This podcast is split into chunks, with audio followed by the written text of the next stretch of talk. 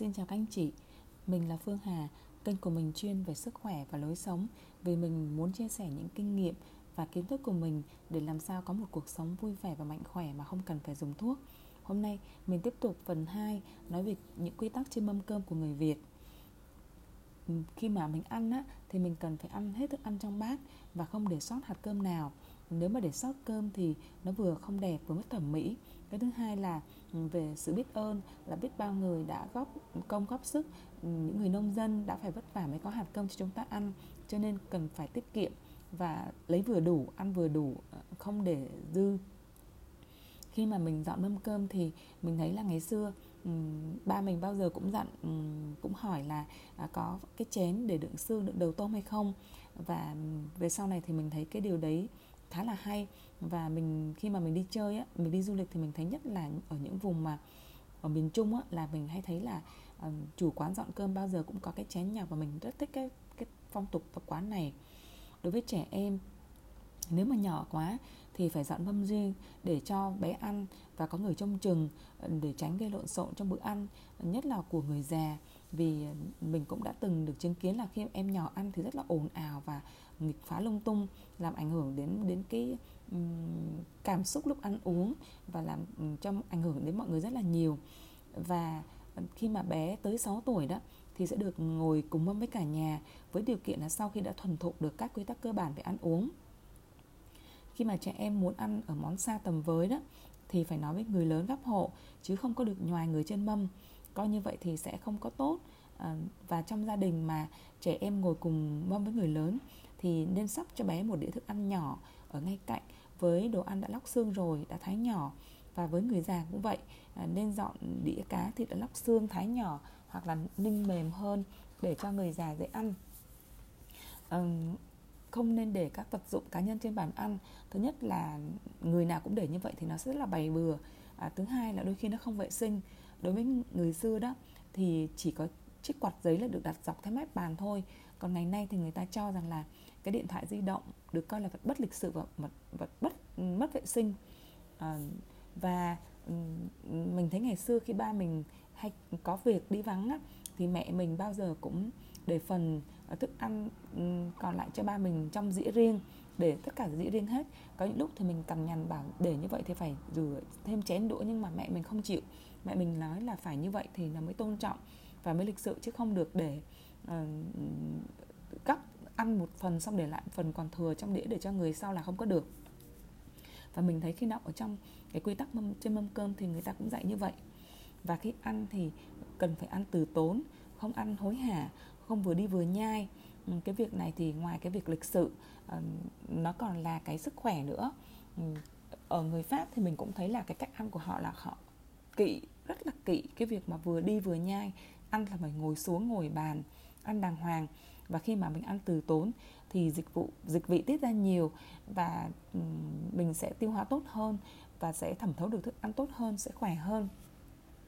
Khi ăn thì mình không được để thức ăn dính ra trên mép, trên tay không có vương vãi trên bàn, như vậy thì không có được.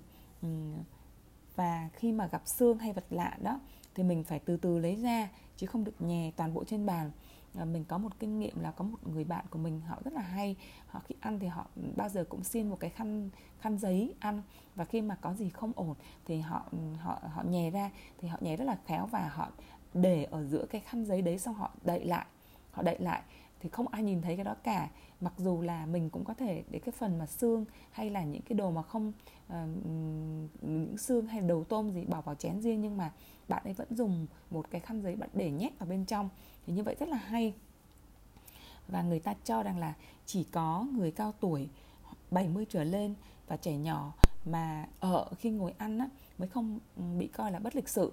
Còn với người bình thường mà khi ăn là phải cẩn thận không được để ở hơi lên nếu mà mình ăn bị cay thì mình nên xin phép ra ngoài hắt xì hơi, hỉ mũi, chứ không làm điều này ngay tại bàn ăn, vì nó sẽ ảnh hưởng đến cái cái cảm giác mọi người xung quanh rất nhiều. Khi mà nhà có khách thì mình cẩn trọng khi nấu.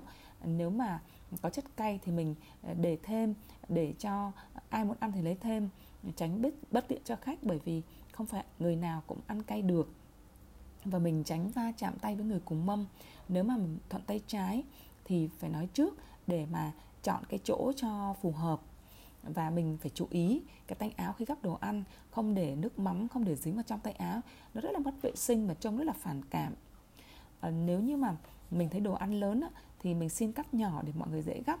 Về phần bà nội trợ thì mình cũng nên cắt sẵn đồ ăn cho nhỏ vừa ăn đừng để mọi người phải phải phải khó, phải khó xử. Nếu mà khi đang ăn mà có việc phải à, phải phải đi gấp thì phải xin phép rồi hãng rời mâm cơm. Ờ, và rất thiết là sau khi bữa ăn thì phải cảm ơn ờ, dù đó là vợ chồng nấu cho nhau. Mình thấy cái điều này rất là hay và rất là quan trọng bởi vì thực sự là cái người nấu ăn ấy, họ đã dành để tâm, để sức và họ để cả tấm lòng vào trong nấu cho mình ăn. Thì cho dù cái bữa ăn có, cái món ăn có ngon hay không thì mình nên cảm ơn. Ờ, và người ta cũng nói rằng là mình nên nấu, nên ăn cơm của cái người nào mà à, có tấm lòng tốt à, yêu quý mình, nấu cho mình ăn thì cái bữa ăn đấy nó sẽ ngon miệng hơn. Ừ, phong tục, mời thì tùy theo mỗi gia đình mỗi khác nhau. Có gia đình thì người cao tuổi nói là các con ăn cơm đi, còn trẻ con thì thưa là con xin phép.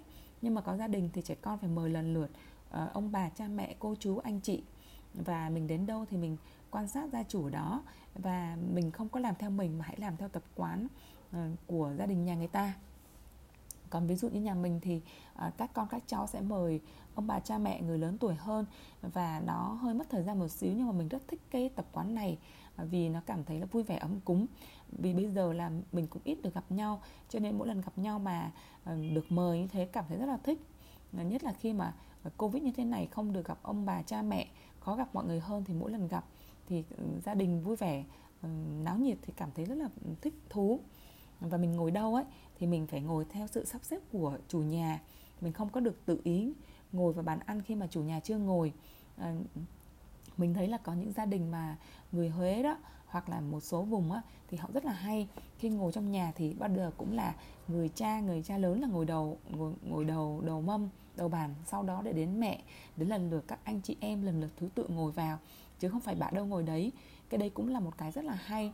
Mà có một lần mình đến nhà chơi thì mình chứng kiến mình mình rất là thích thú chuyện đó. Tuy nhiên là mỗi nhà thì có một cái cách khác nhau cho nên mình ngồi đâu thì mình nên ngồi theo sự sắp xếp của chủ nhà và mình khi mà ăn uống thì không nên quá chén bởi vì khi quá chén thì đôi khi là cái ứng xử nó sẽ không được phù hợp là trông không coi không có đẹp mắt. Mình cũng nên thành thực nói về việc ăn kiêng bị vì việc dị ứng khi mà mình làm khách mời để mà chủ nhà sẽ uh, chuẩn bị trước và tránh bất tiện cho chủ nhà. Ờ, đó là những cái quy tắc mà mình thấy rất là hay um, về um, cái ờ, ứng xử trên mâm cơm. Và hy vọng là những cái ờ, kiến thức này giúp ích cho mọi người. Nếu mà mọi người thấy hay thì nhờ, mọi người nhờ các anh chị chia sẻ cho bạn bè của mình nhé.